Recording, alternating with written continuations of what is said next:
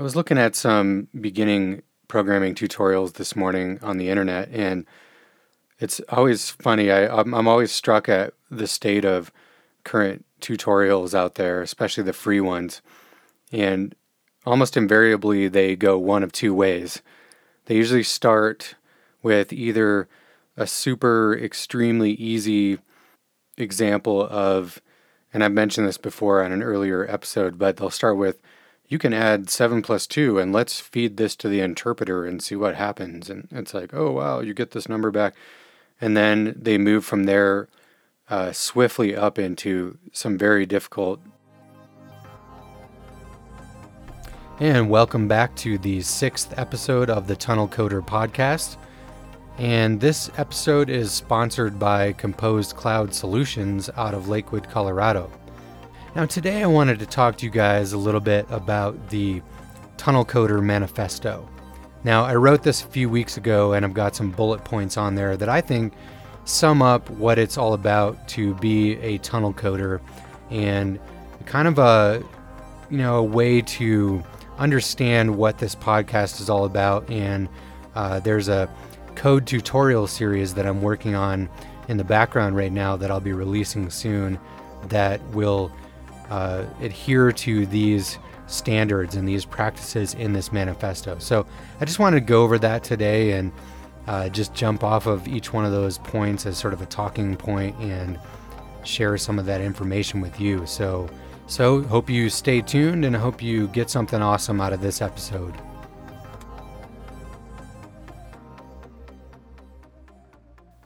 Concepts, with classes and decorators and all kinds of things that are extremely difficult concepts for beginners, especially when you start dealing with much more difficult concepts like higher order functions, which are functions that return functions.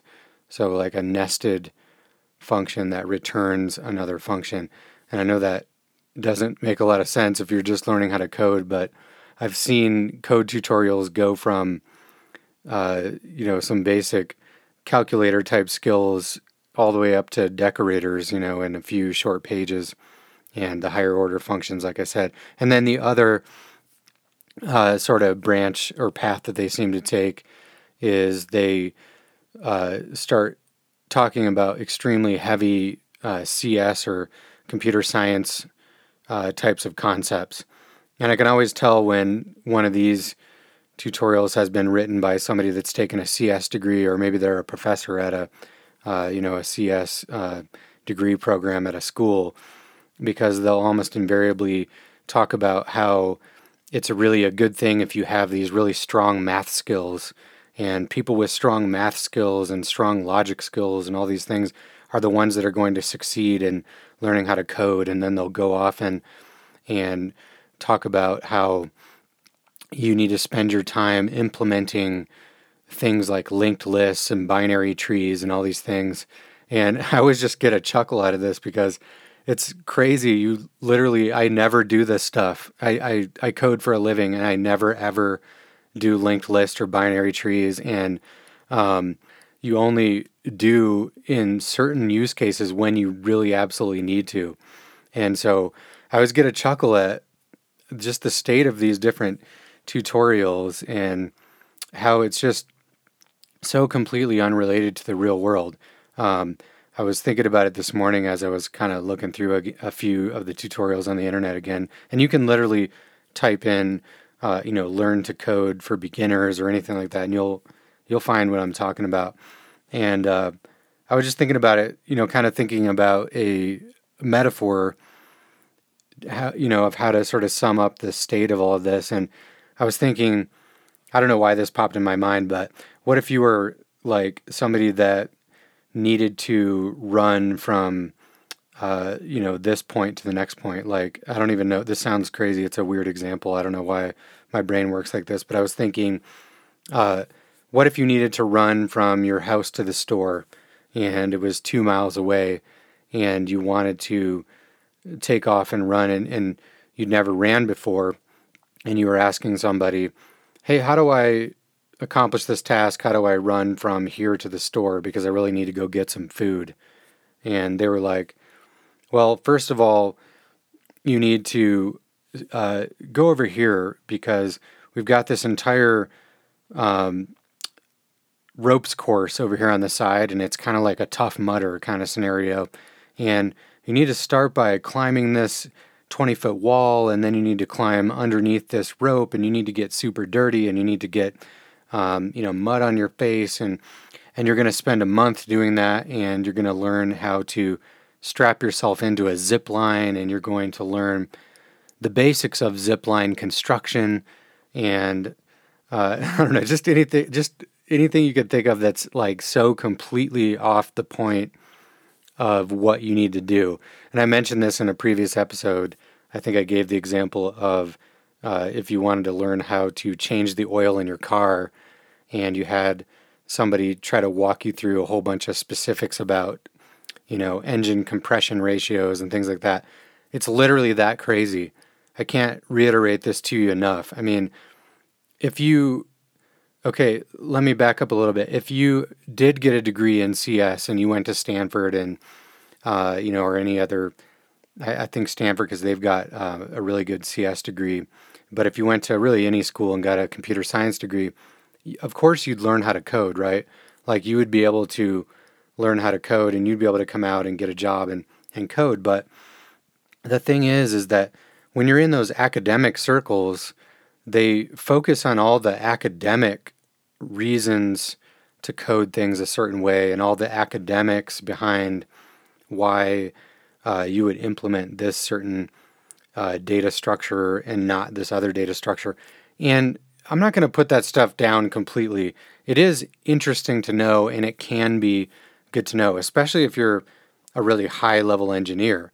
If you were a senior software architect at Microsoft and you were working on the Azure team and there was some specific problem where you were having like a major performance issue or something, there's always a reason to have somebody that's a high-level engineer that knows this kind of stuff and can solve really deep problems.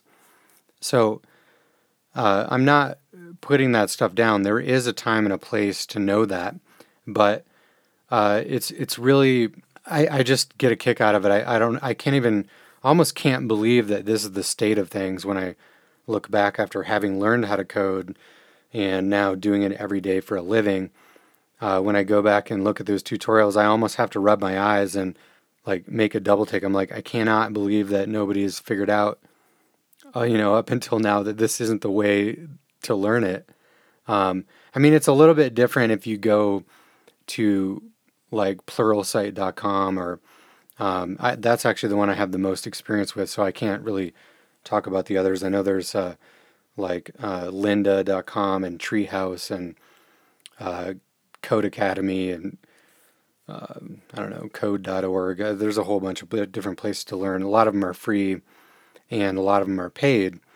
I think with the paid courses, you're going to get a lot more exhaustive coverage of things, and there's a lot of good free resources out there, but you really do have to cobble it all together, and it can take a long time to cut through the noise and to really understand when somebody's talking about things that will make a difference in your life and get you closer to solving the problems that you need to solve. Anyway, what I wanted to talk about today on the episode is the Tunnel Coder Manifesto. And so I wrote out this manifesto a few days ago to try to sort of put into words what it is that we're all about here at the Tunnel Coder Podcast, and also with the tutorial series that I'm currently working on. And so the Tunnel Coder Manifesto goes like this. Tunnel coders use their knowledge for the greater good. Tunnel coders refuse to use traditional code tutorials. Tunnel coders will not be told that they need to be a math genius to code. Tunnel coders know that they won't need to create a linked list or binary tree to solve real problems in coding, so they don't bother. Tunnel coders don't code toy apps. Tunnel coders will not be beat. They may have once given up on learning to code, but they will not let this stop them. Tunnel coders have the kind of determination that gets them to the destination. Tunnel coders go underground. They get underneath all the over-engineered structures around them, and they have a defined vision. They have a destination, and they have grit. Tunnel coders might be mining something, or they might be escaping something, but they won't apologize for their main objective. Tunnel coders will always light the ends. So I wanted to go through that, and I was going to just kind of pick through those one at a time and just talk about each one a little bit to kind of elaborate on each one. So tunnel coders use their knowledge for the greater good. That's something that I wanted to just point out because I think when you learn how to code, you're learning something that is really extremely powerful. I want to point out how powerful it is to learn how to write code. When you learn how to write code, you're learning how to use the underlying technology that's basically powering almost every facet of our society now in the modern world. And so that's extremely powerful. And so when you get your mind around that and you learn how to code productively, you really have to realize that that's knowledge that you are going to determine that you will only use for the good of others. Because let's face it, there are some people out there that use this knowledge for things that are not very scrupulous. And I know that's not going to be any of you guys, but I think it's worth mentioning. So the other thing is tunnel coders refuse to use traditional code tutorials. Now that's a little bit of a loaded statement, and I am going to recommend that my students go out and use other code tutorials, of course, after they're done with the course that I'm putting together. But I think that the real point, though, is that once they have acquired a certain type of core foundational knowledge, you'll be able to go out and really cut through the noise and not just blindly follow some of the paths that a lot of the tutorials out there are going to try to take you down. Because I truly believe that the way that most code tutorials start you out is actually more detrimental to your long-term goal of learning to code than it otherwise would be. And so the next one is tunnel coders will not be told they need to be a math genius to code. Now that's a huge one. And I can't tell you how many times I've run into people that when I tell them I'm a software engineer, say, oh, you must be good at math, or the different times I read people talking about how math is so important to being a good programmer and this and that. And now that usually comes from that computer science background perspective like I talked to you about. And I know this is the case because I actually have my undergraduate degree in information systems, which is a offshoot of CS, or of computer science. And so I am acquainted with this world. I didn't go to Stanford or one of the big name schools, but I can tell you that this is sort of the background behind the academic world and the way they view coding. And so that's something to look out for. It's something that is absolutely not true. I was atrocious at math when I was growing up, and I believed erroneously in the beginning that I would never be able to learn how to code because my mind just didn't work that way. And so I just really want to reiterate to you that there is no way you've got to be a math genius to be able to earn a living coding. And so the next one is tunnel coders know that they don't need to create a linked list or a binary tree to solve problems, real problems coding, so they don't bother.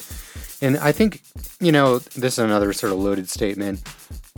It would be probably good at some point for you to check that out. I don't really honestly know how beneficial it is. In fact, maybe I'm just saying that to sort of satisfy that little voice in my mind that says, coming from sort of a CS background, that, well, you really do need to learn this, at some point, or you need to at least know what it is. I mean, honestly, I think the only reason you need to know what it is or how to do it is because they still seem to ask these questions on a lot of code interviews. And I know for a fact that like at Google and some of the big companies, they will definitely probably throw out something like that. Now, the industry is really changing, and I've read a number of things about how the way that they hire software engineers is really changing, and they are starting to move away from asking these, you know, sort of heavy CS-related questions, and they're more focusing on your ability to solve problems. And I think that's a great thing, because really in the real world, knowing those types of things is really only necessary at like a certain level and at a very certain point when you're trying to optimize something or like that. But day-to-day code at the level of the code that I write and the majority of other software engineers write, it's absolutely not necessary. And in fact, if you need to know, something about these different algorithms, you can just go Google it and look it up. And there is definitely a library out there that you can pull into your code where somebody's already implemented that data structure, and you just sort of use what they've implemented and you move on. The next thing is tunnel coders will not be beat. They may have once given up on learning to code, but they will not let this stop them. That comes down to what I've been talking about in this podcast about grit. And I truly believe that grit is one of the, if not the most important thing that you can learn on your road to becoming a software engineer. It's really going to serve you in so many different areas. And if you can get that ability to activate your internal grit, and I've talked about this before, you can really do anything. So as a tunnel coder, this is something that I want to really drive home at a deep level, that grit is really one of the base things that we need to get in order to learn software engineering. And that's actually part of the reason why I named the tutorial series Tunnel Coder, and that's why the podcast is Tunnel Coder, because there's this sort of metaphor, I think, in the tunnel, the idea of digging a tunnel of sort of, I was actually kind of thinking when I first created it, thinking about like the Shawshank Redemption movie and how he, you know, just sort of that idea of like you're in jail or something and you've got this like spoon and you're spending like long nights like digging your way out, you know, one little spoonful at a time, or, you know, maybe kind of like the Count of Monte Cristo, that idea that maybe you're stuck in your job or you're stuck in the position that you're at in your career. And if you get that sense of grit, you understand what it takes. You can spend the time to dig your way out spoonful by spoonful. And eventually you'll find that you'll be able to dig your way out of whatever it is that's holding you back, and you can make a major life change.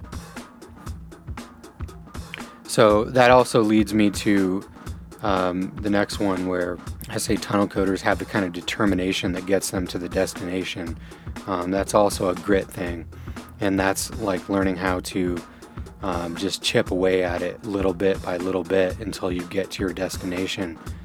And that's why the next one says they get underneath all of the over-engineered structures around them, and they have a defined vision and a destination, and they have grit. Okay, I've sort of already explained that one, but the thing there is that we're going to get under these over-engineered structures, these things where people are recommending that you do all of these other things, you know, go out there and learn all these algorithms and go do this ropes course, you know, in the metaphor I was talking about before, and do all these other things on the side that really aren't getting you a whole lot closer to your main objective. And I see that as over-engineering. If I needed to go out and write a really simple program that would, let's say, grab some data from the internet and take it and store it somewhere and do something with it, I wouldn't spend a whole lot of time writing a ton of abstraction and which basically means a ton of, classes and data structures that are far away from my objective. Now that might help me in the future as I build up that program, and as I find that I need certain things to be abstracted because maybe I need to write some tests and I need to abstract or make that chunk of code something that can be swapped out for another chunk of code. We would kind of be getting into some sort of deeper object-oriented ideas here about polymorphism and things like that. I'm not going to go into all that right now, but the idea of abstraction at that level would be that you'd be able to have a chunk of code that could play a bunch of different roles. And that's really important when you're writing tests or when you want to have a flexible framework, you know, where you can pass in this chunk or that chunk of code. And there's a bunch of different reasons why you'd want to do that and write abstractions. But in the beginning, I wouldn't start out by over-engineering all of that stuff, and I wouldn't write all of those abstractions and build up some framework just because I need to do this thing, like grab some data and do some simple thing with it. It'd be like, you know, if I need to go out in my backyard and dig a hole, you know, for some reason, because I don't know, who knows why I'd want to dig a hole. I really just need to grab a frickin' shovel and dig the hole. I wouldn't go out and rent a bobcat or a backhoe and then build like a ramp into my backyard and then put up a fence and then, you know, call the gas department and, you know, do all these things so that I can dig a 12-inch hole in my backyard. That'd be like, you know, insane, and that'd be building up all these abstractions and over-engineering the situation, right? So I'm not going to teach you to do that in the all the tunnel coder stuff, and that's really what, well, you know, any good engineer isn't going to tell you to do that, right?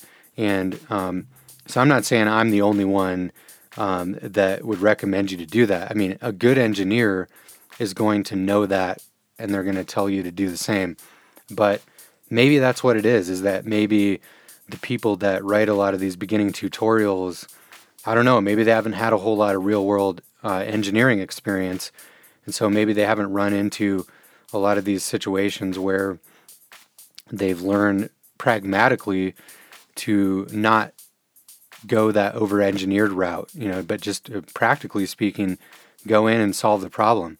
I think that's probably a real-world bit of knowledge that you gain when you are working on everyday business logic and you're solving real problems. So, you know, other engineers are going to tell you the same thing, but it's probably people that have experience solving business problems every day.